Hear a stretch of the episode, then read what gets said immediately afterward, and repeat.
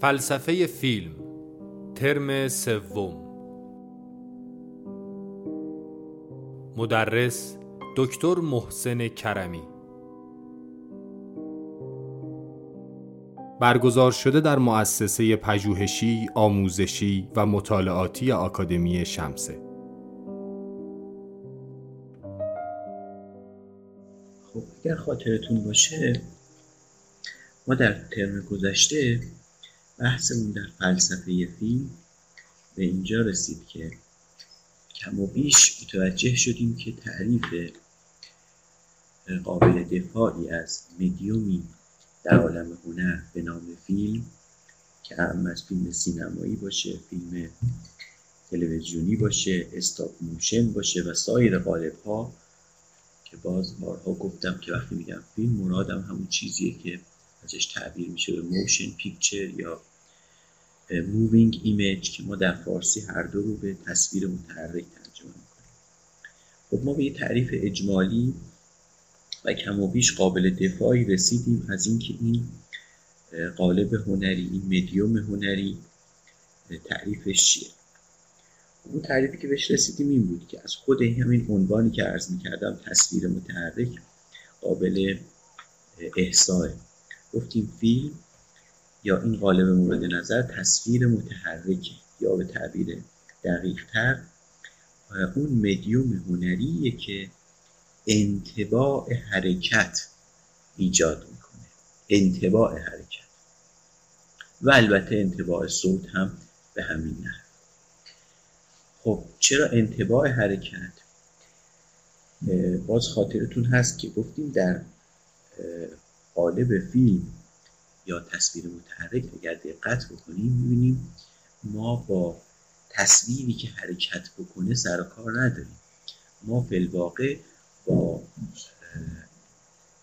تصاویر ثابتی سر و کار داریم که این تصاویر ثابت وقتی با یک سرعت معینی پشت سر هم حرکت می‌کنن از جلوی چشم ما اون وقت ساختار مغزی ذهنی ما جوریه که براش توهم حرکت به اصطلاح بخوام آمیانه بگم. توهم حرکت براش ایجاد میشه که این اصطلاح آمیانه رو در فلسفه بهش میگن انتباع حرکت.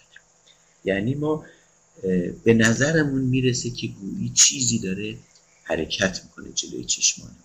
ولی فی الواقع همونجور که عرض کرده بودم روی این فیلم های سلولوید قدیم خیلی خوب این قضیه به روشن بود چون فیلم سلولویدی 16 میلیمتری یا 8 میلیمتری یا 35 میلیمتری. اگه می‌گرفتید دستون نگاه می‌کردید می‌دیدید که هر ثانیه 24 فریم هست. یعنی 24 عکس بود. و ما چیزی به نام حرکت نمی‌دیدیم. اصلا فلواقع حرکتی وجود نداشت. یعنی این قالب هنری این مدیوم هنری درش حرکت نیست. بلکه این قالب هنری کاری می‌کنه که ما انتباع حرکت در ذهنمون ایجاد میشه. از همینجا باز برامون روشن میشه که این قالب هنری هم مثل سایر هنرها مثل همه هشت هنر بزرگ جهانی دیگه از کنش و واکنش اثر هنری با ذهن و روان مخاطب هست که اون صورت نهایی و اون محصول نهایی اثر هنری به وجود میاد. در واقع در همه هنرها ما می‌دونیم که بعض از این قراره که ما یک اثر هنری در عالم بیرون داریم ولی اون چیزی که مخاطبان هر مخاطبی حتی خود هنرمند هم وقتی اثرش رو ادراک می‌کنه در مقام مخاطب قرار می‌گیره همه اون چیزی که ادراک میشه محصول کنش و واکنش اون محصول بیرونی و ذهن و روان مخاطبه. یعنی من اگر که فیلم باشگاه مجزنی رو ادراک می‌کنم ادراکی که من از فیلم باشگاه مجزنی دارم حاصل آن مدیوم هنریه که در بیرون هست فیلمیه که پخش میشه و واکنشیه که مغز و ذهن من به اون فیلم نشون از این ازدواج این دوتا با همدیگه اون تاثیر یا اون انتباع اون فیلم در ذهن من ایجاد میشه. در همه قالب های هنری این قضیه هست و اصلا بحث ذهنیت در عالم هنر اصلا از همینجا شکل می‌گیره دیگه. یعنی ما هیچ وقت به خود اثر هنری به طور مجزا راه نداریم. نمی‌تونیم بگیم که خود اثر هنری رو بریم بررسی کنیم. ما هیچ وقت خود اثر هنری رو بررسی پس نمی‌تونیم بکنیم و راه نداریم به اثر هنری. دیگه اینجا فرصت نیست که راجع به اینکه چی شد که ما متوجه این قضیه در کل عالم هستی و در معرفت شناسی و در فلسفه شدیم و این تسری پیدا کرد به عالم فلسفه هنر و زیبایی شناسی. و به همین اندازه کفایت می‌کنه که بدونید پس در عالم فیلم هم مثل سایر هنرها ما اون چیزی که بهش میگیم محصول نهایی که ما ازش خبردار میشیم یا باهاش مواجهه ای داریم ما مواجهه داریم با محصول کنش و واکنش ذهنمون با اثر هنری. یعنی ذهن ما با اثر هنری مواجهه ای داره یک کنش و واکنشی با هم دیگه پیدا می‌کنن. اون محصول این کنش و واکنش ها رو تازه ما ادراک می‌کنیم. نه اینکه خود اثر هنری رو ادراک کنیم. ما به خطا میگیم که بریم در واقع اگه به لحاظ فلسفی بگیم درست نیست که ما میگیم بریم فیلم مثلا قهرمان اسخر فرهادی رو ببینیم. این به زبان آمیانه ما این حرف می‌زنیم. در واقع باید بگیم بریم سینما که فیلم رو پخش بکنن که اون وقت از تاثیر اون فیلم بر ذهن خودمون اون تصوری که از فیلم اسخر فرهادی در ذهن ما ایجاد میشه رو ببینیم در واقع.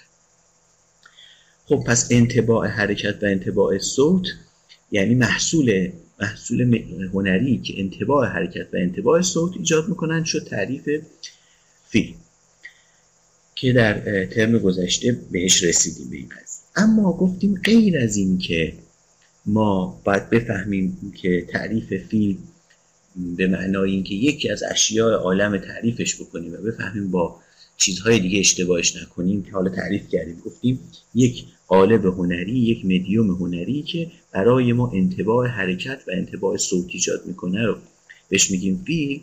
غیر از این ما باید فیلم رو به مسابه هنر هم تکلیفش رو برام روشن کنیم. چون برای ما کافی نیست که فیلم رو به عنوان یک شیعی تو عالم تعریف بکنیم.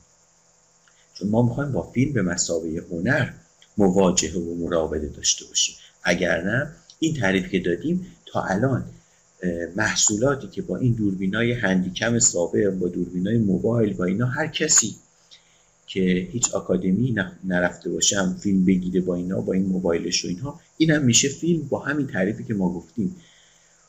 ولی برای ما این کافی نیست. ما تا اینجا رسیدیم خوبه تونستیم فیلم از سایر چیزها تو عالم متمایز کنیم. ولی یه قدم دیگر ما می‌خوایم پیش بریم و اونم این که بفهمیم فیلم هایی که هنرند.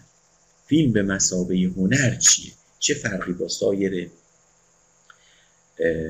امور جهان داره؟ منتقدان هنرمندان گاهی فیلسوفان هنر اومدن در مقابل مخالفان گفتن خب شما به چه دلیل میگید موسیقی نقاشی مجسم سازی معماری ادبیات عکاسی تئاتر رقص اینا هنر همه این هشت هنر جهانی. به چه تناسب میگید هنر؟ وقت میگن پاسخ چیه؟ پاسخ اینه که میگن اینها بر طبق تعاریف شش هفتگانه مشهور هنر هنر به حساب میاد. یعنی اینا میگن اینها محاکات از عالم واقع می‌کنن بر طبق تعریف افلاتون و ارسطو. خب اومدن منتقدان و هنرمندان و فیلسوفان تلاش کردن و نشون دادن که فیلم ها هم می‌تونن محاکات از عالم واقع بکنند. حالا این محاکات همونجور که ارسطو افلاتون می‌گفتن گاهی کمابیش منطبقه با واقع یعنی همون چیزی که در عالم واقع هست رو سعی می‌کنن محاکات بکنن. گاهی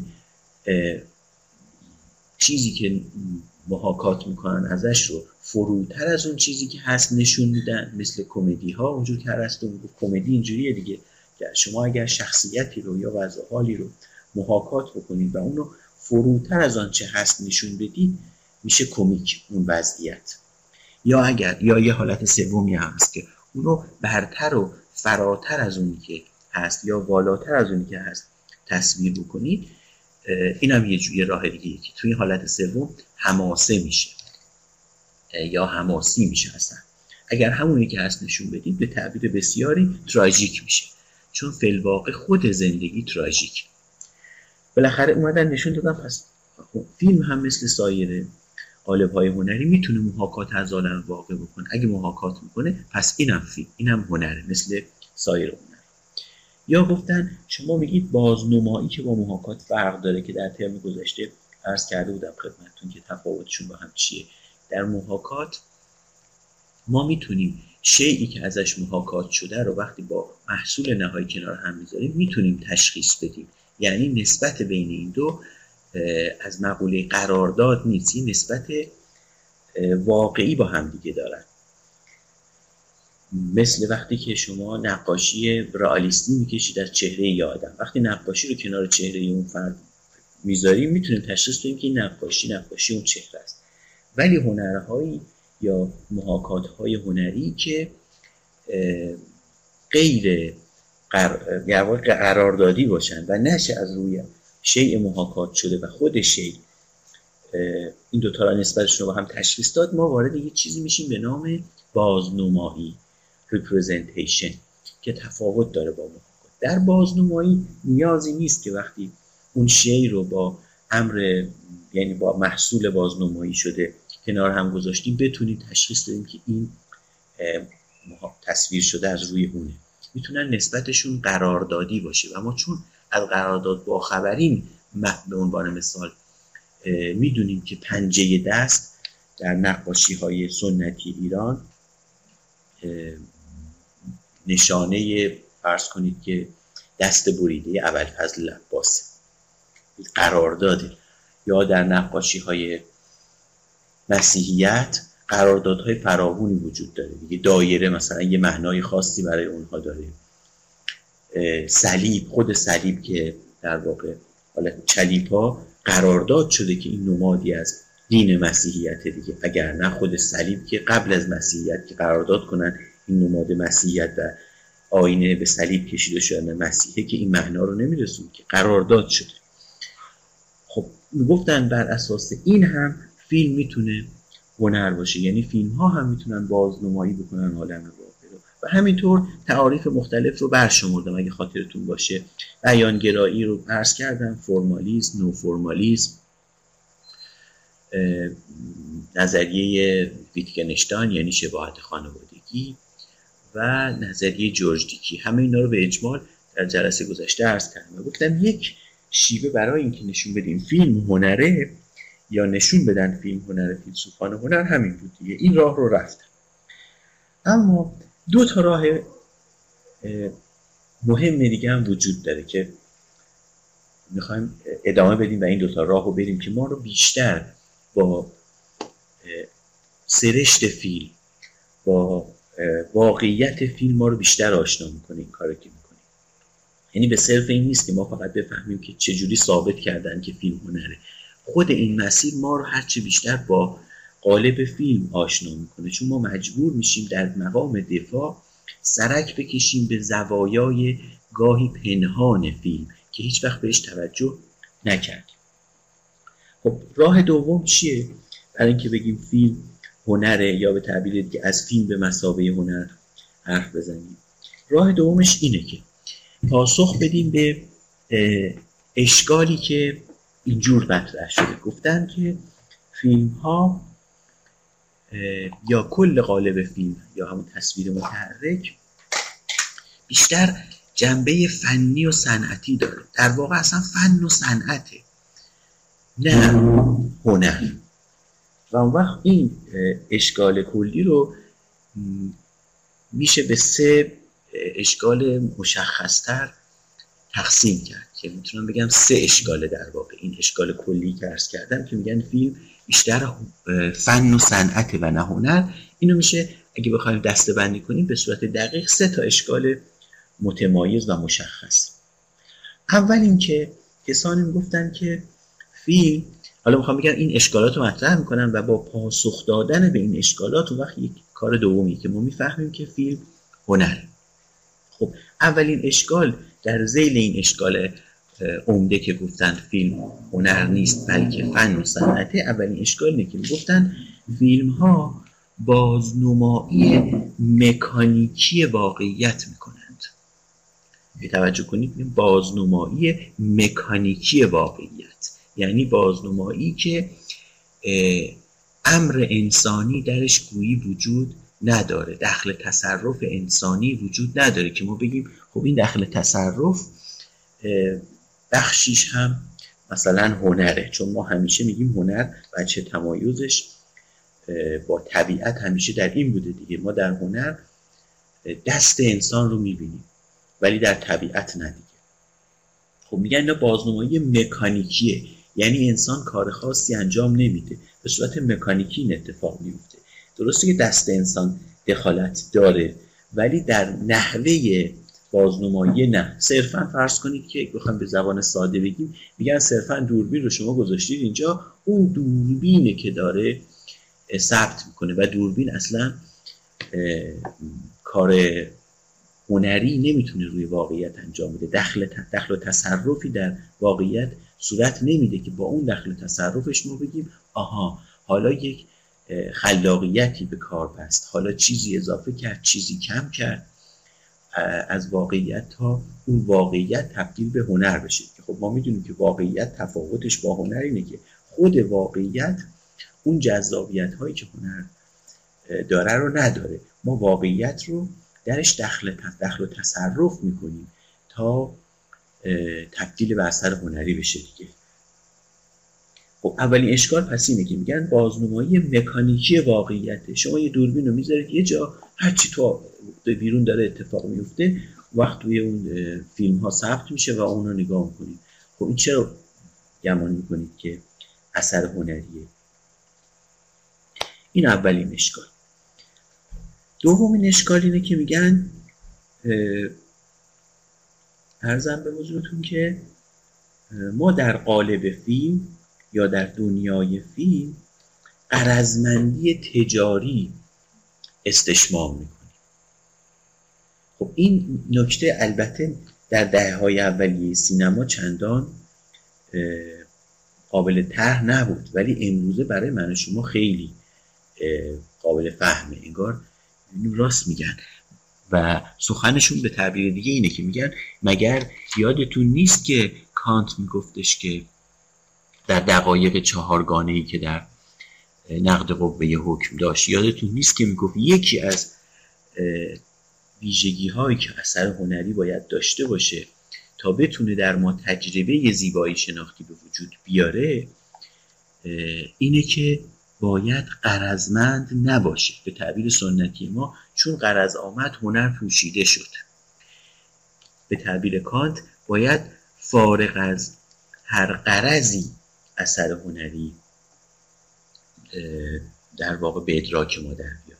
یعنی فارغ از اقرازی مثل خیر و معروف ترین اقراض دیگه خیر و معرفت و ارزم حضورتون کارکرد و مطبوع بودن و فارغ از اینا باید اثر هنری برای من جذابیت داشته باشه. اون جذابیتی که فارغ از مطبوع بودنه. یعنی مثلا فرض کنید اثر هنری جذابیت های بسری جنسی داره. این مطبوعه برای هر انسانی طبعا دیگه. کانت میگه فارغ از این آیا برای تو جذابیت بازم داشت؟ یا میگه آثار هنری به ما چیزهایی میآموزن. مثلا ما می‌فهمیم که بله در تاریخ 1000 مثلا 509 داوینچی فلان و بهمان کرد. در فیلم مثلا کد داوینچی می‌فهمیم. نه میگه فارغ از معرفتی که به تو میده. یا ما از آثار هنری گاهی با دیدنشون متوجه خوبی های اخلاقی میشیم. دل ما رو بعضی از آثار هنری به خاطر خوبی های اخلاقی که تصویر می‌کنن می‌برن. باز کانت میگه نه فارغ از خوبی های اخلاقی که باز می‌بینید. یا آثار هنری برای ما کارکردهایی در زندگی روزمره دارن. اینا هم نه. فارغ از همه اینها یعنی بیقرز بیقرز اقرازی که در زندگی ما داریم اونا رو بذارید کنار. فارغ از اونها اگر بازم جذابیتی داشتند اون وقت می‌تونیم بگیم که احتمالا تازه بازم چون باید ویژگی های دیگه هم برش باشه. به تعبیر دیگه شرط لازم و نه البته شرط کافی هنر بوده یک شی اینه که قرضمندی تجاری نمی‌دونم علمی و چیزهای دیگه درش نباشه. خب در مورد سینما و فیلم بیشتر از همه قرضمندی تجاری خیلی محل شک و تردیده. چون ما امروزه می‌بینیم که فیلم ها ثروت به همراه میارن برای یک صنعت و یک تجارت عظیمی که به تعبیر بسیاری افراد فراوانی ازش نون می‌خورن. و این خب اشکال دومیه که میگن هنر باید فارغ از این جنبه تجاری باشه و گویی جنبه تجاری و قرضمندی تجاری در فیلم خیلی غالبه خب اینم اشکال دوم و اشکال سوم اینکه در عالم هنر جنبه های صنعتی و فنی میگن بر هنر غلبه دار توی اشکال سوم یکم انگار کوتاه اومدن مشککان و میگن بله ما انگار استشمام می‌کنیم که در فیلم به طور کلی.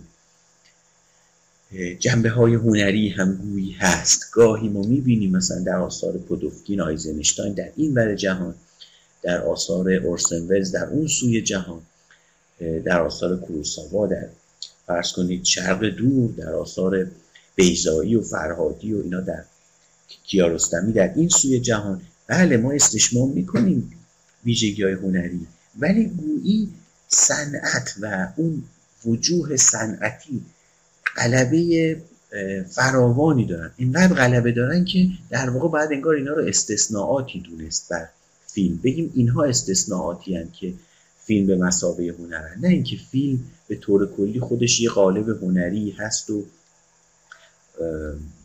میشه ازش دم زد.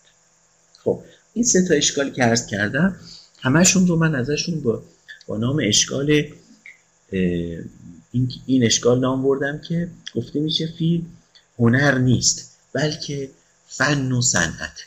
که وقت به طور خاص گفتم یک اشکال اینه که بازنمایی مکانیکی واقعیت گفته میشه. یه اشکالی که میگن قرضمندی تجاری درش خیلی غلبه داره.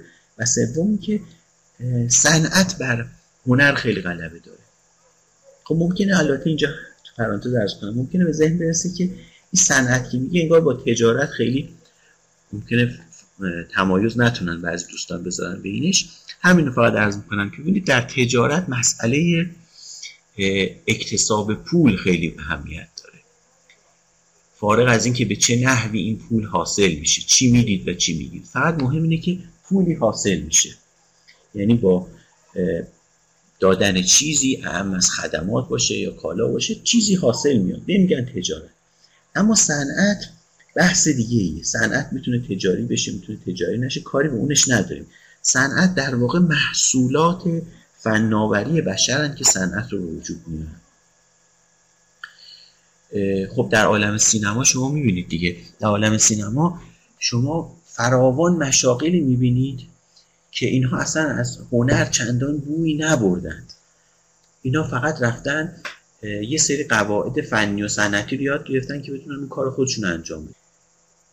کسانی که توی مثلا بخش بخشی از لابراتوار که روی رنگ و نمی‌دونم اتانولاژ اینا کار می‌کنن. خب اینا اینجوری دیگه. یا حتی کسانی که در فیلم برداری کار می‌کنن. یعنی کل گروه فیلم برداری بخش مهمی از چیزایی که بلدن جنبه های فنی و صنعتی داره اصلا.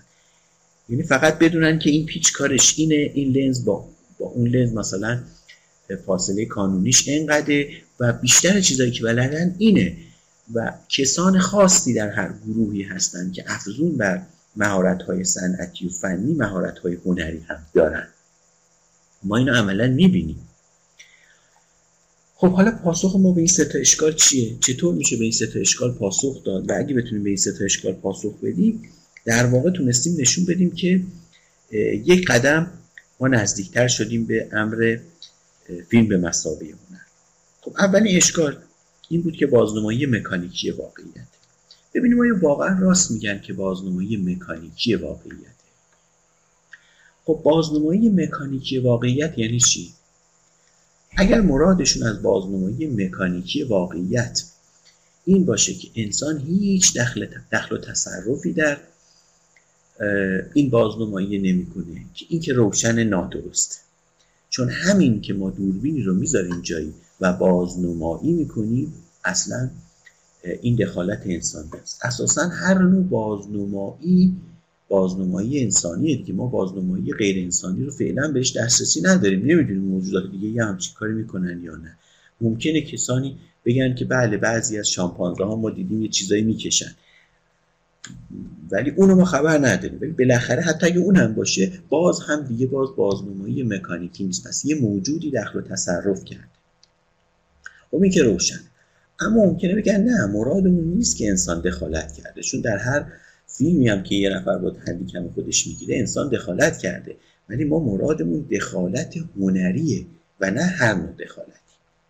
خب که انگار اشکال جدی تر میشه. حالا ببینیم آیا دخالت ما در ساخت فیلم در عالم واقعیت آیا دخالت هنریه یا دخالت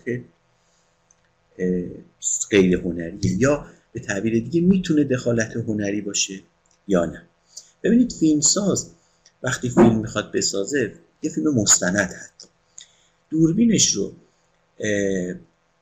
یه وقت هست که هیچ جنبه هنری رو رعایت نمی‌کنه یا وارد نیست. دوربین رو همینجور می‌گیره دستش را میفته توی باغ و همجور فیلم می‌گیره خب ما این فیلم رو بهش نمیگیم فیلم به مسابقه هنر. چرا؟ چون میگیم این اون جاهای دوربین زوایای خاص low angle یا high angle بودن دوربین حرکت دوربین ایستایی دوربین اینا رو هیچ کدومو بهش فکر نکرده. فکر نکرده که اگر برای شروع این فیلم هم اول یک نمای extreme long shot نشون بدم بعد یک نمای long shot نشون بدم بعد آرام آرام یک موسیقی بیاد این تمهیدات رو نیندیشیده. ولی وقتی میشه این تمهیدات رو اندیشید که با این تمهیدات خیال مخاطب رو به بازی آدم بگیره و با این کار خلاقیتی نوآوری بکنه چیزی تصویری به مخاطب عرضه بکنه که مخاطب هرگز این تصویر رو ندیده خب انگار آدم احساس می‌کنه که میشه. از میشه به این اشکال پاسخ داد که بازنمایی مکانیکی واقعیت نیست. بله فیلم های اولیه که ساخته می‌شد مثل فیلم قطار وارد ایستگاه می‌شود یا فیلم کارگران وارد کارخانه می‌شوند کارگران از کارخانه خارج می‌شوند اینا که اون فیلم های روزای اولیه بود با تساهل و تسامح میشه گفت اینا بازنمایی مکانیکی واقعیت بودن. ولی دیگه فیلم های امروزی واقعا بازنمایی مکانیکی نیستن. هنرمند فیلمساز دخل تصرف های هنرمندانی زیادی می‌کنه. یعنی از قوه تخیل خودش قوه خلاقیت خودش بهره زیادی می‌بره و جنبه های هنری در فیلمش به کار می‌بره و دخل, دخل و تصرف هایی که می‌کنه دخل تصرف های هنرمندانه است. به تعبیر دیگه. اگه اینجور باشه این اشکال دیگه وارد نیست. یعنی نمیشه گفت که چون فیلم به طور کلی بازنمایی مکانیکی واقعیت هنر نیست. بله بعضی فیلم ها اینجوری هن ولی اون فیلم هایی که ما می‌شناسیم به عنوان هنر می‌شناسیم که در سینما ها و علل اغلب در تلویزیون و در جای دیگه پخش میشه اونا بازنمایی مکانیکی واقعیت نیستن. فارغ از اینکه بعضیاشون کیفیت هنری خیلی نازلی ممکنه داشته باشن. بعضیا کیفیت هنری برتری و بعضیا کیفیت هنری بسیار بالایی. ولی بالاخره همه کم و بیش کیفیت حداقلی هنری رو داره اما اشکال دوم چی بود؟ قرضمندی تجاری. و می‌گفتن شما فراموش کردید که کانت می‌گفت برای اینکه هنر هنر بشه باید فارغ از قرضمندی هایی مثل قرضمندی مطبوع بودن قرضمندی معرفتی و حتی قرضمندی اخلاقی. هنر با این ستا نیست با هیچ کدوم این ستا هنر نمیشه. اثری که مطبوع طبع من بود یا اثری که شهود اخلاقی من یا احساس حس اخلاقی من رو قلقلک می‌داد و سیراب می‌کرد اثر هنری نیست به این واسطه. یا اثر هنری که من معرفتی میده اثر هنری نیست. بلکه باید فارغ از این اغراض باشه تا ما بهش بگیم اثر هنری تا لذت زیبایی شناختی. خب اینو می‌گفتن. حالا در پاسخ ما باید بهشون بگیم که بله کانت اینطور می‌گفت.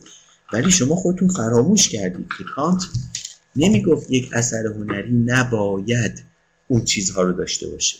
می‌گفت اثر هنری به صرف داشتن اونها اثر هنری نمیشه. به تعبیر دیگه برای اینکه هنر بشه حتما باید فارغ از جنبه های معرفتی جنبه های اخلاقی و جنبه های مطبوعش یه چیزی داشته باشه. یعنی چه اونا رو داشته باشه چه نداشته باشه اونا دخلی ندارن به اینکه هنر باشه.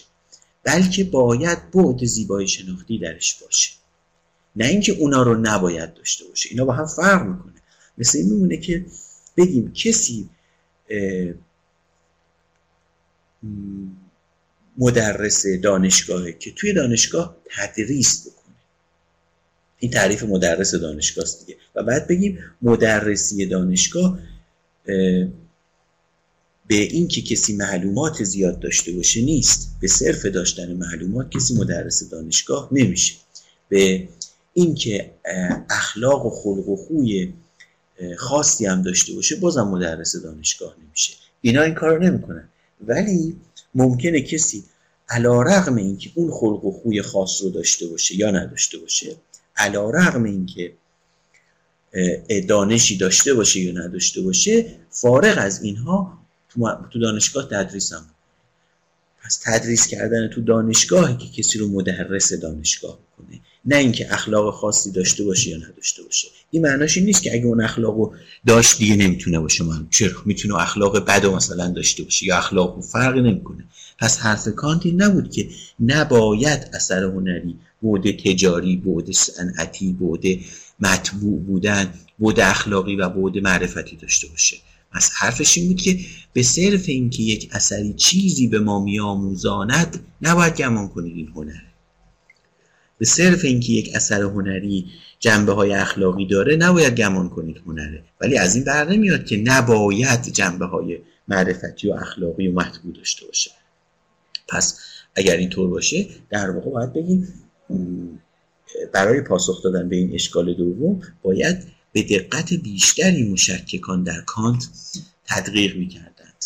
و کانت اگر امروز هم بود و فیلم ها رو می‌دید طبعا طبق نظریش می‌گفت بله برخی از این فیلم ها افزون یا به تعبیر دیگه فارغ از جنبه های معرفتی جنبه های اخلاقی و جنبه های مطبوعشون دارای وجوه زیبایی شناختی هم هستند. و می‌گفت اینا هنرند و بعضی از این فیلم ها با اینکه بعد معرفتی اخلاقی و مطبوع دارند ولی چون بعد زیبایی شناختی ندارن هنر نیستن. ما در متافیزیک و وجود شناسی اگر دوستان آگاهی داشته باشن که اتفاقا امروز یک اشاره من لازمه که بهش بکنم به وجود شناسی اونجا ما همش راجع به وجود حرف می‌زنیم و راجع به مفهوم متضادش و متناقض باهاش یعنی عدم حرف می‌زنیم. اما و همه هرچی در وجود شناسی میگیم راجع به بحث وجوده. اما هرگز کسی از زمان ارسطو که وجود شناسی رو آغاز کرد تا امروز هرگز کسی نتونسته که مفهوم وجود رو تعریف کنه. چرا اینجوریه؟ برای اینکه خود ارسطو انگار کم و بیش فهمیده بود و امروز دیگه مسجله برای همه مفهوم وجود از اون مفاهیمی نیست که بشه انسان تعریفش کنه. مفهوم وجود مفهوم شهودیه. یعنی در واقع مفهومیه که ما شهودن میفهمیمش. شما وقتی به وجود دقت می‌کنید تمرکز می‌کنید تو ذهنتون انگار می‌فهمید وجود یعنی چی. وقتی میگیم چیزی وجود داره ما همه می‌فهمیم وجود داره. از بداهتش جوریه که نمیشه تعریفش کرد. این جور مفاهیم رو بهشون میگن مفاهیم شهودی. مفاهیمی که قابل تعریف نیستن. ولی در عین حال همه انسان ها وقتی با دستور زبان خاص و دستور زبان مادری خودشون یا هر دستور زبان دیگه آشنا میشن از طریق الفاظ و مفاهیم اون مفاهیم رو می‌فهمن. و دیگه نیازی به توضیح نیست. نه فقط نیازی به توضیح نیست اصلا قابل تعریف و توضیح هم نیست. خب من می‌خوام بگم مفهوم زیبایی هم به نظر من من چون شهودگرا هم تو زیبایی شناسی مفهوم زیبایی همین جوریه. فقط هم تو زیبایی شناسی و فلسفه وجود یعنی متافیزیک یا وجود شناسی همینطور نیست. در فلسفه اخلاق هم یکی از بزرگترین مکاتب و مشهورترین مکاتب فلسفه اخلاق شهودگرایی مور دیگه. دوستان اگر شنیده باشن جورج ادوارد مور یکی از بزرگترین فیلسوفان اخلاق معتقد به شهودگرایی بود. گفت برای فهمیدن همه مفاهیم اخلاقی ما با یه واسطه دو واسطه سه واسطه بالمعال می‌رسیم به مفهوم خوبی یا نیکی. مثلا میگیم راستی یا صداقت چرا خوبه؟ چرا اخلاقیه؟ می‌گفت میگیم که به این دلیل که راستی و صداقت خوب است. یا خیانت چرا غیر اخلاقیه؟ میگیم خیانت برای اینکه بد است. و همه اینا بالمعال ارجاع و تحویل میشن به مفهوم خوبی یا نیکی. ولی مفهوم خوبی رو دیگه نمیشه تعریف کنیم. هر چی فکر می‌کنیم می‌بینیم انگار خوبی رو دیگه نمی‌تونیم تعریف کنیم. خوب چرا نمی‌تونیم تعریف کنیم یا چرا نیازی نیست که تعریف کنیم؟ چون خوبی رو همه می‌فهمن یعنی چی؟ خود مفهوم خوبی یا نه مصادیقش فقط خود مفهوم خوبی یا غیر اخلاقی. خوبی رو همه می‌فهمیم یعنی چی؟ و نمی‌تونیم هم تعریفش بکنیم. و همه کل عالم اخلاق به نظر مور و شهودگرایان مبتنی میشه بر این شهود و فهم فهم شهودی و بیواسطه ما. فهم شهودی که میگیم یعنی فهم بیواسطه. یعنی واسطه الفاظ و مفاهیم دیگه وجود نداره.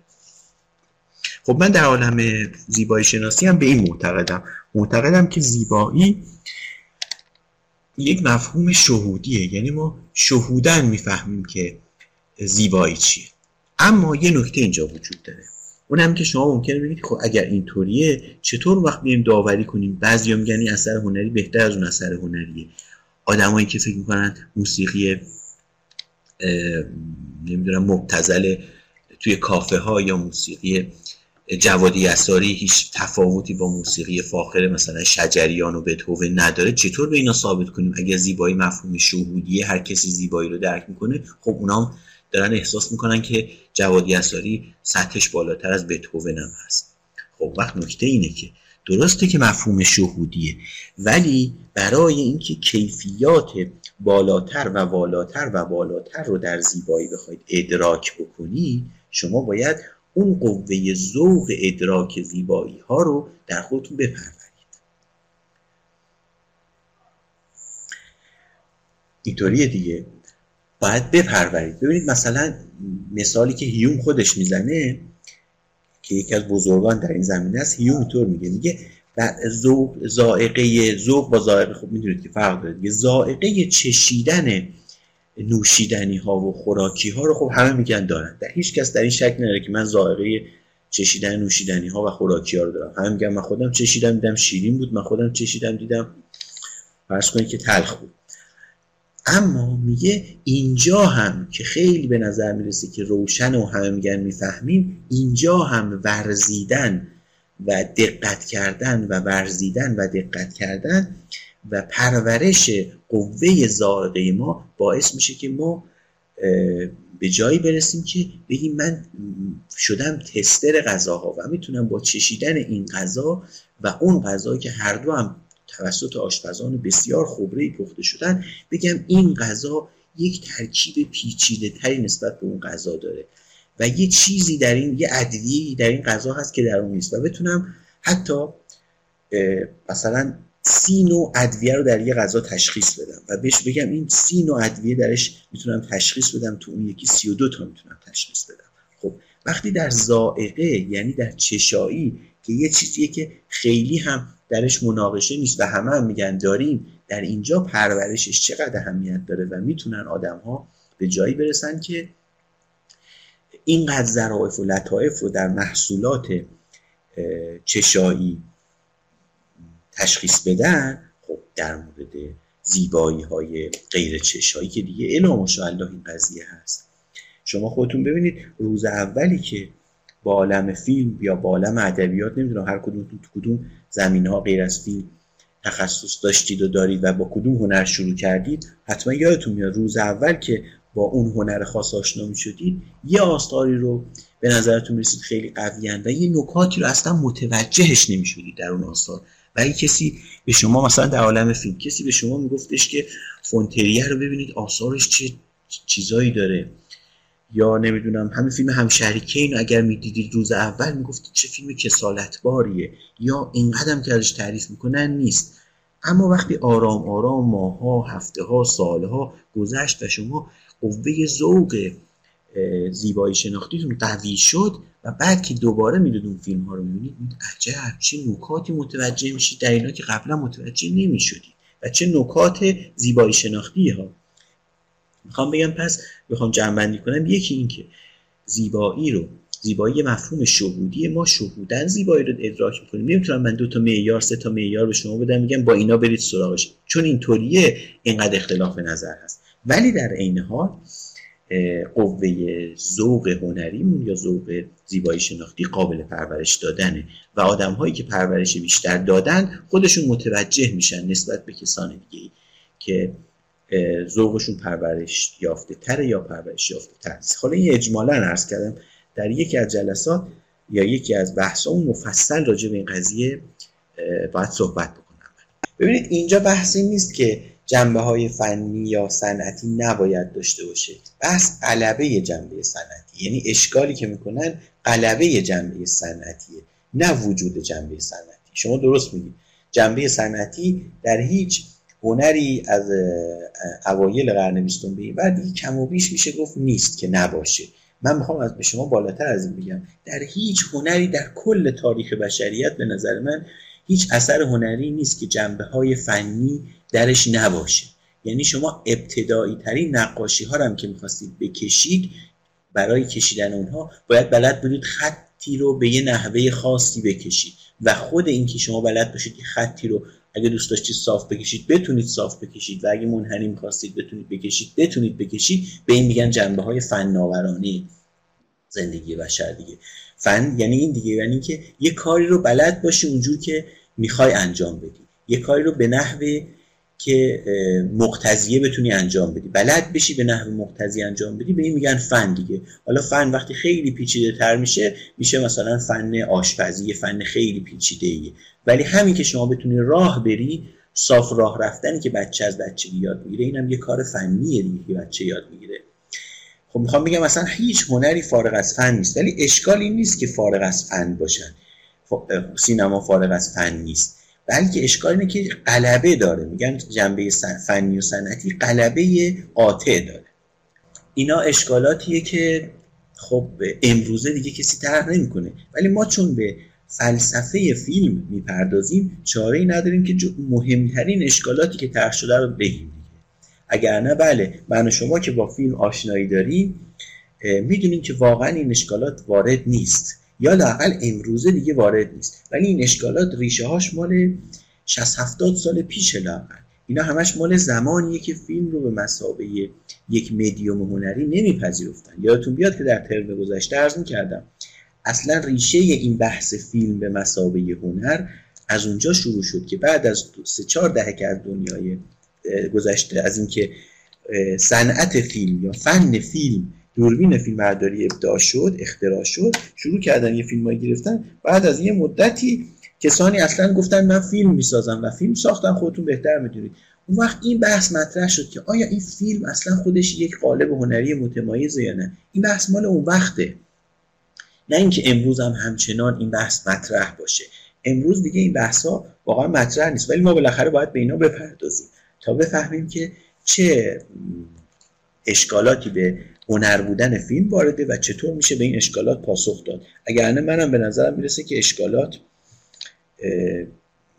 قابل دفاع نیستن دیگه. دارم به همین دلیلم پاسخ ها رو عرض می‌کنم خدمتتون که قابل پاسخ دادن این اشکالات. اما رسیده بودیم به اشکال بله داشتم عرض می‌کردم. پس این سه تا اشکال قلبه جنبه صنعتی از آخر به اول برم قرضمندی تجاری و بازنمایی مکانیکی واقعیت. به نظر می‌رسه که این سه تا اشکال وارد نیستن. چون ما می‌تونیم فیلم هایی رو ببینیم که بازنمایی مکانیکی واقعیت نیستن. قرضمندی تجاری فقط تنها امر جذاب این فیلم ها نیستن. یعنی من فیلم نمی‌سازم. فقط و فقط برای جنبه تجاریش. یا حتی اگر من فقط فیلم بسازم برای جنبه تجاریش شما مخاطبان فارغ از اینکه این جنبه تجاری داره به سبب وجوه زیبایی شناختی که داره میاد فیلم منو می‌بینید. این که برای من ثروت به همراه میاره یا نمیاره این عاملی نمیشه برای اینکه شما فیلم ها رو ببینید. یا شما داوری کنید که این فیلم فیلم خوبیه. و غلبه جنب صنعت بر هنر هم باز به نظر می‌رسه فیلم های زیادی هستن که اینطور نیستن. فارغ از اینکه فیلم میشه گفت صنعتی ترین قالب هنری در بین همه نوع قالب هنر جهانی شما از ادبیات بعضیا معتقدن ادبیات کمترین جنبه های فنی رو داره. تا بیایم برسیم به سینما. این سر سینماست که بیشترین جنبه صنعتی رو داره. سینما و معماری اینجوری هم دیگه. این دوتا بیشترین جنبه فنی رو فنی و صنعتی رو دارن. اما بالاخره همه هنرها جنبه فنی و صنعتی دارن. ولی در این حال فیلم ما می‌بینیم فارغ از جنبه صنعتیش یا فنیش می‌تونه زیبا باشه. می‌تونه دارای وجوه زیبایی شناختی باشه. و این دارای وجوه زیبایی شناختی باشه رو باز حالا یه اجمالا یه چیزایی عرض می‌کنم. یعنی چطور باشه؟ یعنی فارغ از اینها می‌تونه با تاکید بر ویژگی های هنریش فیلمساز ویژگی هنری فیلمش می‌تونه فیلمش رو بر ما عرضه کنه و برای ما جذابیت های زیبایی شناختی باش داشته باشه. یعنی از طریق ارزم به حضورتون که تدوین. تدوین نوعی دخل, دخل و تصرف در واقعیت می‌کنه در روند واقعیت می‌کنه که وقت اون محصول نهایی رو برای ما زیباتر می‌کنه. یا از طریق همه کارهایی که دوربین می‌تونه برای ما بکنه. از زوایای دوربین بگیرید تا لو های بودن دوربین حرکات دوربین و امثال و زاله که حالا بعدا بیشتر راجبش حرف می‌زنیم. بعد ترکیب نماها. ترکیب نماهای نزدیک و دور. یعنی شما ببینید در حالت واقع شما نمای دور و نزدیک در زندگی واقعی نمی‌تونید داشته باشید. فیلم یک چیز جدیدی به شما عرضه می‌کنه. این قالب فیلم چیزی به شما عرضه می‌کنه که در عالم واقع خودتون تجربهش نمی‌تونید بکنید. چشم ما که نمی‌تونه اکستریم لانگ شات ببینه بعد یه باره پشت سرش کات بخوره به اینکه ما کلوزاپ ببینیم. ولی دوربین می‌تونه برای ما کاری بکنه یا سینما یا فیلم می‌تونه کاری بکنه که نماهای دور و نزدیک و زوایای مختلف رو اینا رو به نحو خاصی با هم ترکیب کنه به ما یک ادراک تازه از جهان بده. و این ادراک تازه می‌تونه حاوی وجوه زیبایی شناختی باشه. بعد خود برداشت های کوتاه و بلند که از طریق این برداشت های کوتاه و بلند و نحوه هماهنگ کردن اینها با هم ما یک زرباهنگ یا ریتمی می‌تونیم در اون فیلم داشته باشیم که این هم در واقعیت زندگی وجود نداره. زرباهنگی که ما می‌تونیم به نماها بدیم ریتمی که می‌تونیم به نماها بدیم این یه چیزیه که هنرمند اضافه می‌کنه. به فیلم و باز همه اینها روی هم به تعبیری فیلم و سینما می‌تونه یک تجربه ادراکی شناختی perceptive یا perceptual cognitive خاصی به ما بده که ما در حالت عادی از جهان نداریم. مثلا فیلم باشگاه مشتری دیوید فینچر رو شما اگه یادتون بیاری یه تجربه معرفتی شناختی به ما میده که اصلا تو زندگی واقعی هرگز شما تجربهش نمی‌تونید شما تو تیتراژ اول فیلم یادتون بیاد اون که دوستان که دیده باشن یا اگه ندیدید ببینید که دوربین یا به تعبیر دقیق ترش باید بگیم دوربین مجازی چون دوربین واقعی هم حرکت نمی‌کنه تو این صحنه که میگم.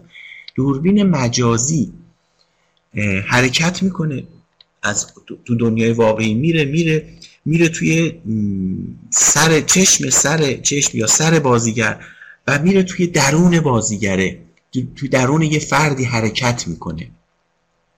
خب این که ما ببینیم دوربین حرکت می‌کنه یا در واقع چیزی که ما داریم میبینیمش حرکت کنه از عالم از تو فضای بیرون فضای بیرونی که هیچ چیزی وجود نداره و بعد بره حرکت کنه برسه به یه شیعی و بعد وارد اون شیعی بشه. در واقع وارد یه شیء جامد بشه و در اون شیء جامد حرکت بکنه این یه تجربه ادراکی تازه‌ایه. و ما هیچ وقت نمی‌تونستیم اگر فیلم وجود نداشت مدیوم تصویر متحرک وجود نداشت ما همچین تجربه شناختی ادراکی نمی‌تونستیم داشته باشیم. می‌خوام بگم یعنی فیلم از این طرق میشه نشون داد فیلم یه کارهای تازه‌ای می‌کنه به لحاظ ادراکی برای ما که اینا می‌تونه واجد وجود زیبایی شناختی باشه. اما یک راه سومی هم گفته بودم خدمتتون هست. برای اینکه ما نشون بدیم فیلم هنره فیلم به مسابقه هنر. اونم این که اشکالاتی رو پاسخ بدیم بهش که ناظرن به اینکه فیلم ها شبیه سایر هنر قبلا بهتون گفته بودم دیگه در همون دهه ها که این بحث مطرح بود کسانی می‌گفتن فیلم هیچ تفاوتی یا هیچ تمایزی با سایر قالب های هنری نداره. و بعضی از قالب های هنری خیلی شاخص طرح می شدن مثلا گفتن فیلم ها همون تئاترن فقط یه تئاتری بازی می‌کنن دوربین فیلم برداری میاد این تئاتر رو ازش تصویر برمیداره. یا می‌گفتن همون ادبیاته. فقط این ادبیات رو بازی کردن. یا می‌گفتن عکاسیه فقط به جای اینکه یه دونه فریم یه دونه عکس بگیرن و خیلی هم دقت کنن روی یه دونه عکس شروع می‌کنن برای هر ثانیه مثلا 15 16 تا اون زمان 16 فریم فکر کنم بود. و بعدتر شد 24 فریم. 24 تا عکس می‌گیرن اگر نه این همون عکس و همین حرفا رو می‌زدن دیگه. خب می‌خوام حالا اینجا به صورت مشخص راجع به این اشکال هم حرف بزنم. و از ارزم به حضورتون که دو جنبه به این اشکال بپردازیم و پرداختن به این اشکال وقت باز وجوه خاص فیلم رو برای ما بیشتر روشن می‌کنه و ما فیلم رو بیشتر می‌شناسیم. اولین راه اینه که بگیم فیلم ها به لحاظ وجود شناختی با سایر هنرها متفاوتند. فیلم ها به لحاظ وجود شناختی با سایر هنرها اساسا متفاوتن و نباید بگن کسانی که فیلم همون عکاسیه فیلم همون نمی‌دونم تئاتر یا فیلم همون ادبیات. یک راهه که نشون بدن فیلم ها به لحاظ انتولوژیک با محصولات تئاتری و ادبی و فلان اینها فرق دارن. یه راه دیگه اینه که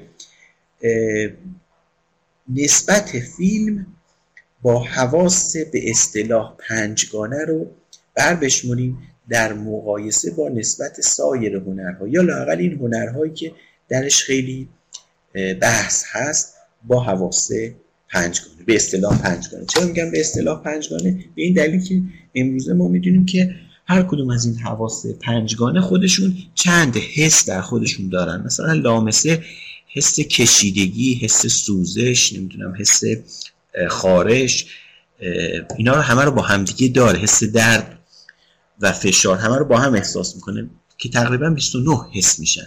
ولی ما بازم به صورت کلاسیک و سنتی هنوز هم از حواس پنجگانه می‌تونیم. یه دستگاه های حسی پنجگانه در واقع باید بگیم. نه نه پنج حس. در واقع ما 29 حس داریم. اما حواس پنجگانه به صورت مسامه آمیز که میگم ببینیم که فیلم ها چه نسبتی با این حواس دارن و سایر هنرها چه نسبتی با این حواس دارن؟ خب این دوتا کار اگه بخوام بکنم فکر می‌کنم وقت امروزمون نرسه. برای همین کار دوم اول انجام میدم. یعنی بحث حواس رو اول طرح می‌کنم. اگر فرصتی شد که فکر نمی‌کنم برسیم. اگر نه بعد میرم وقت سراغ بحث وجود شناختی. چون اون یکم تفصیل بیشتر می‌خواد. و بعد میرم سراغش که ناقص نمونه امروز. اگر نرسیدیم بره جلسه آینده. پس اول میرم سراغ نسبت حواس با فیلم و مقایسه این نسبت با نسبتی که سایر هنرها با حواس ما ایجاد می‌کنن تا ما بفهمیم که فیلم با سایر هنرها چقدر فرق می‌کنه. چون قرار شد از سه راه نشون بدیم که فیلم هنره یکیش اولی بود می‌خوام یادتون بیاد که بحث چی بود. یکی این که گفتیم هنر فیلم یا هنر تصویر متحرک همه اون کارهایی که سایر هنرها می‌کردن و می‌تونه بکنه. یعنی بر طبق نظریه های محاکات و بازنمایی و فرمالیسم و اینا همه اون کارهایی رو که در این نظریه ها سایر هنرها می‌کردن فیلم هم می‌تونه بکنه. این کار کردیم نشون دادیم. دومی که گفتیم فیلم هنر نه فن و صنعت و اون ستا اشکال که ناظر به هنر نبودن فیلم یعنی صنعت و فن بودن فیلم بود و اونا رو هم پاسخ دادیم و راه سوم اینه که حالا بیایم بگیم که فیلم با سایر هنرها خیلی متمایزه. این خطاست که میگن فیلم همون ادبیات فقط بازی میکننش یا همون تئاتر فقط فیلم برداریش می‌کنن یا همون عکاسیه یا چیزهای دیگه. می‌خوایم نشون بدیم فیلم با سایر هنرها چقدر با هم متمایزن. هم به لحاظ وجود شناختی اونتولوژیک و هم به خاطر نسبتی که با حواس داره. خب حواس پنجگانه رو که تو ذهنتون دوستان دارید بینایی شنوایی لامسه بویایی و چشایی. این ترتیبی که عرض کردم به واسطه نسبت مهمتریه که به این ترتیب نسبت مهمتری هنرها با حواس ما دارن. یعنی بیش از همه حس بینایی بعدش حس شنوایی بعد لامسه بعد بویایی و چشایی که دیگه دوتای آخر در یک رتبه. خب ببینیم هنرها هنرهای هشتگانه جهانی رو بیایم به ترتیب راجع به هر کدوم از این حواس با هم بررسی کنیم. یعنی هر حس رو با فیلم رو باهاش مقایسه فیلم رو با سایر هنرها باهاش مقایسه کنیم. ببینیم در بینایی نسبتی که فیلم با بینایی داره و سایر هنرها با بینایی دارن چجوریه؟ خب بعضی از آثار هنری بعضی از قالب های هنری اصلا با بینایی هیچ نسبتی ندارن مثل چی؟ در بین هشت قالب نه قالب هنر جهانی که هشتاشون میشن غیر از فیلم خب موسیقی هیچ نسبتی با بینایی ما نداره اصلا درسته؟ دیگه چی؟ بقیه هنرها همه دارن. ادبیات نسبتی با بینایی داره. ببینید تئاتر رقص نقاشی مجسمه سازی معماری و عکاسی و ادبیات. خب غیر از ادبیات این بقیه که گفتم موسیقی که خب میره بیرون خیلی مشخصه که موسیقی با بینایی ربطی نداره. پس یکی کم شدیم وسط. یعنی موسیقی دیگه تو این زمینه ادعایی نمی‌تونه داشته باشه که ما مثلا فیلم با ما یکیه. چون فیلم چیزی داره که موسیقی نداره. درسته که فیلم ها موسیقی هم دارن ولی فیلم ها جنبه با حواس بینایی با حس بینایی ما سر کار دارن که موسیقی نداره. بقیه این هنرها همه دارند. اما آیا نسبتی که با بینایی دارند با نسبتی که فیلم داره یکیه؟ البته ادبیات رو فعلا توضیح ندادم. تئاتر رقص نقاشی مجسمه سازی معماری و عکاسی. آیا اینا نسبتی که با بینایی دارن با نسبتی که فیلم با بینایی داره یکیه؟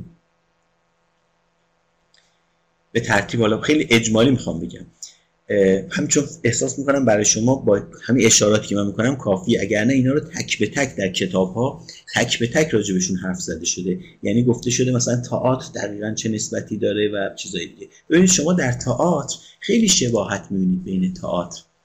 و فیلم ابتدا به ساکن و میگید هر دوشون ما می‌بینیم که بازی می‌کنند. ولی در تئاتر شما واقعا می‌بینید که دارن بازی می‌کنند می‌بینید که دارن حرکت می‌کنن. شما خود حرکت رو می‌بینید. با خود حرکت مواجهید در تئاتر. ولی در فیلم که با خود حرکت مواجه نیستید. در فیلم شما عکس هایی می‌بینید که حرکت اون عکس عکس ها جلوی چشم شما به واسطه ویژگی خاصی که چشم و ذهن شما داره انتباع حرکت در ذهن شما ایجاد میشه. خود تئاتر که اینقدر به نظر مثل شبیه می‌بینید که از این بود شبیه نیست. بعد من در جای دیگه 20 تفاوت تئاتر رو فیلم رو برشمردم که حالا به یکی دو تاش اینجا اشاره می‌کنم. حتما برای شما روشنه. ببینید شما در تئاتر فقط و فقط یک صحنه دارید و در همون صحنه واحد همه کار اجرا میشه و شما هر جای صحنه رو دلتون خواست به عنوان مخاطب سرک بکشید نگاه می‌کنید. اصلا شما دلتون می‌خواد بازیگر اصلی که تو foreground داره بازی می‌کنه و فریاد می‌کشه اونو بذارید کنار برید ته صحنه رو نگاه کنید ببینید ته انگار یه چیزی مثلا رو زمین داره حرکت می‌کنه. اصلا می‌خواید اونی که کارگردان میگه رو گوش ندید. کارگردان تئاتر جوری میزانسن رو چیده که شما به این foreground و فریادهای این بازیگر اصلی توجه کنید. ولی شما دوست ندارید دلتون می‌خواد می‌تونید ته صحنه background رو نگاه کنید. شما این اختیار دارید تو تئاتر. شما در تئاتر اصلا کلوزآپ و میدیوم شات و این چیزا ندارید. شما در تئاتر اصلا زاویه دوربین ندارید. هیچ کدوم اینا رو ندارید شما در تئاتر. ولی در سینما و در فیلم همه اینا رو دارید. و شما در فیلم کارا رو می‌کنید. و خب خیلی چیزایی دیگه. حاضر و حضور حاضر بودن و حضور در تئاتر هست ولی در فیلم حضور اصلا وجود نداره. شما فیلم رو ساختن تموم شده رفتن خونه هاشون گرفتن خوابیدن حقوقشون هم گرفتن کارگردان و بازیگر و فلان اینا. شما الان تازه دارید فیلم رو نگاه می‌کنید. اونا اصلا مشغول ساخت فیلم دوم شدن شما دارید این فیلم رو نگاه می‌کنید. و به همین دلیل شما اصلا تاثیر نمی‌تونید در روند ساخت فیلم بذارید به عنوان مخاطب. در روند تولید اثر هنری نمی‌تونید داشته باشید. ولی در تئاتر شما لحظه به لحظه می‌تونید اثر بذارید در اون اثری که داره آفریده میشه. شما اگر بعد نگاه کنید به بازیگر نقش اول ممکنه گل بشه نقشش رو جور دیگه بازی کنه. رفتاری که شما می‌کنید واکنشی که شما دارید به صحنه می‌تونه اثر بذاره. و بالاخره شما اگر بعد نگاه کنید به بازیگر نقش اول ممکنه گل بشه نقشش رو جور دیگه بازی کنه. رفتاری که شما می‌کنید واکنشی که شما دارید به صحنه می‌تونه اثر بذاره و بالاخره شما زنده با خود اثر هنری مواجهید. فرایند تولید اثر هنری رو شما دارید می‌بینید. در لحظه داره برای شما اجرا میشه. میگم قریب به 20 تفاوت لاقل وجود داره بین این دوتا که خب پس روشن. رقص چی؟ رقص هم جنبه بینایی تاثیر داره درش. داریم. ولی رقص آیا اون بعد بینایی درش اثر داره و مهمه که همون همونی که در فیلمه؟ خب به نظر می‌رسه که نه اینم خیلی روشنه که اینطور نیست. در نقاشی در مجسم سازی و در معماری این ستا این ستا که هنرهای تجسمی به حساب میان در اینها خیلی روشنه. اصلا خب این ستا هیچ کدوم اصلا انتباع حرکت درشون وجود نداره. در نقاشی مجسم سازی معماری اصلا حرکت وجود نداره. در رقص و تئاتر ما حرکت می‌دیدیم و در فیلم انتباع حرکت می‌دیدیم. اما اینجا اصلا حرکت وجود نداره در مجسم سازی نقاشی معماری و عکاسی. و در فیلم حرکت هستن و انتباع حرکت و در عکاسی هم که خب خودتون می‌دونید عکاسی یک فریمه و یک عکسه اما خب فیلم انتباع حرکت به وجود میاره و خب خیلی تفاوت ها هست بین عکاسی و فیلم. از بعد جنبه وسط بریم سراغ جنبه البته ادبیات هنوز مونده ها ادبیات رو عمدن گذاشتم بمونه می‌خوام یه نکته اون آخر براتون بگم. خب شنوایی چی؟ بریم سراغ شنوایی. در شنوایی خب ما تئاتر رو داریم ولی همه تئاتر کنه تئاترهایی ما هستند که توش صدا نیست. چه صدای انسانی چه صدای غیر انسانی.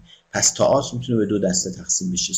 هایی که به اصطلاح در یونان قدیمشون گفتن پانتومیم. امروز همچنان هست. تئاتری که صدا توش نداره.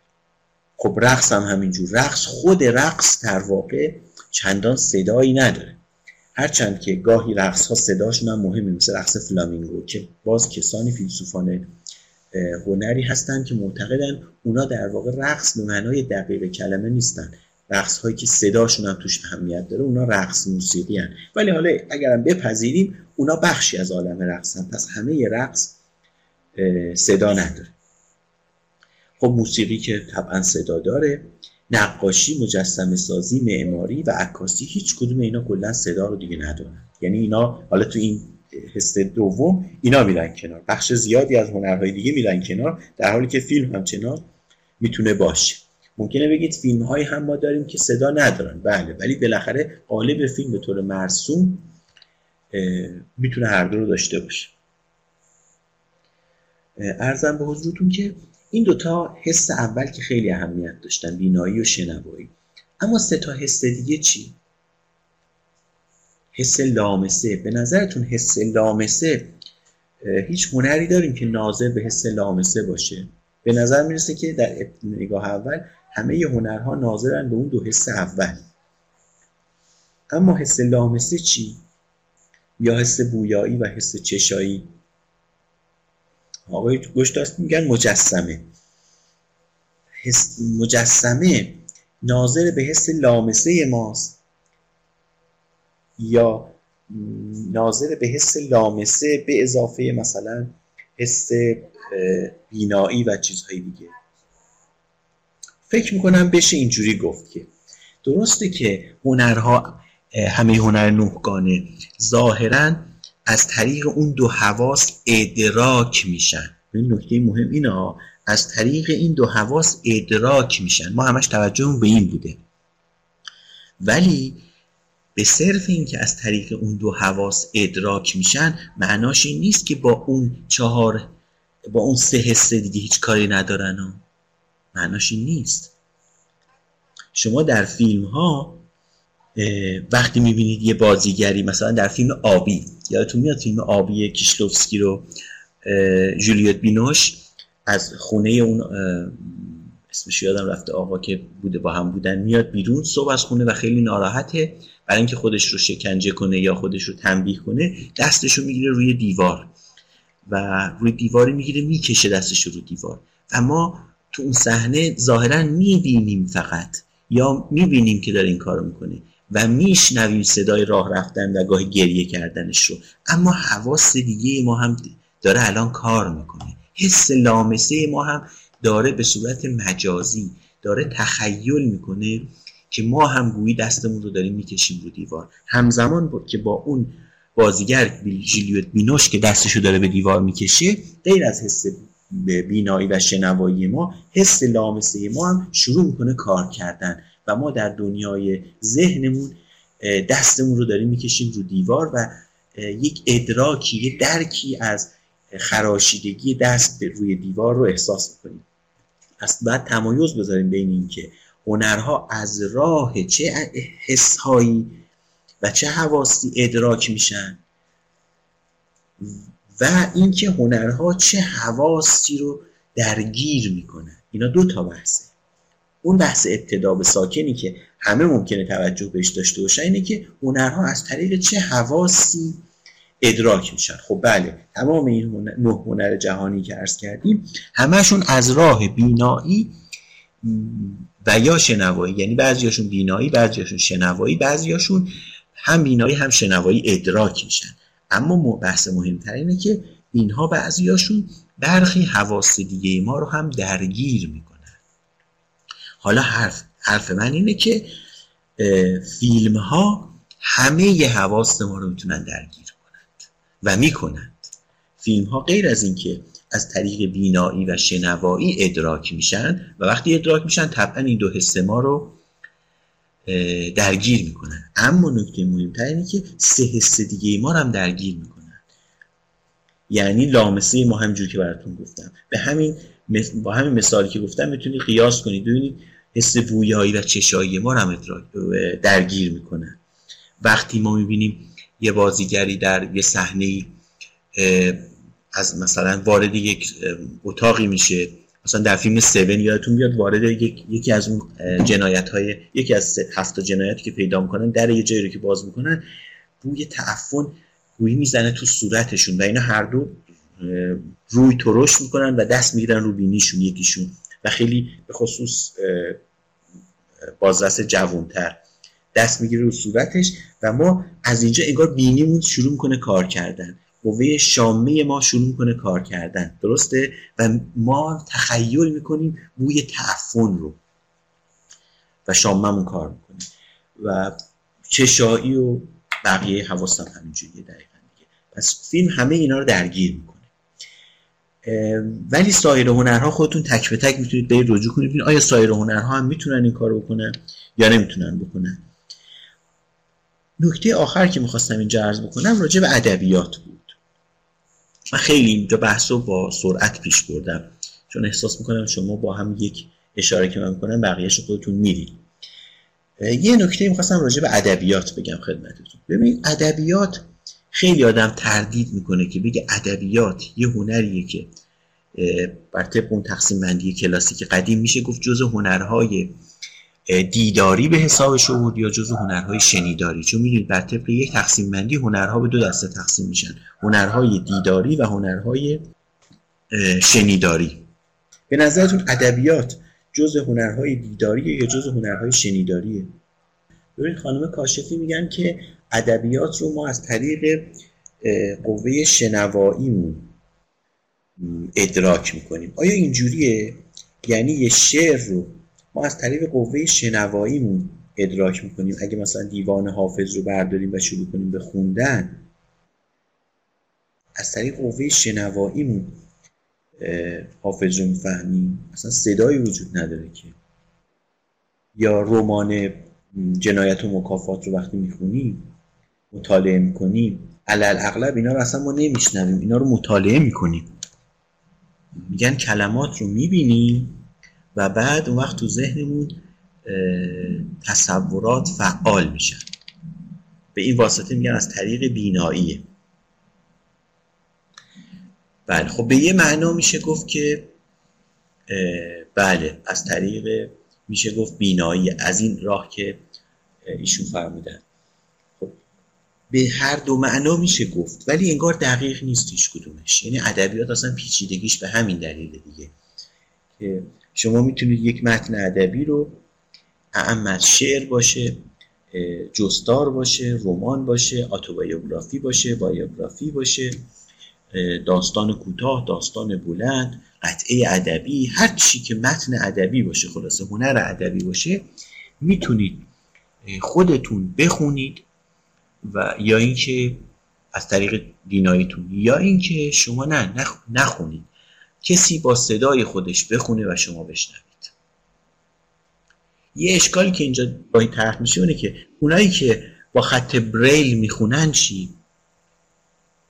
اونایی که با خط بریل می‌خونن ادبیات رو چی؟ اونا از طریق لامسه شونه. اونا چطور میشه؟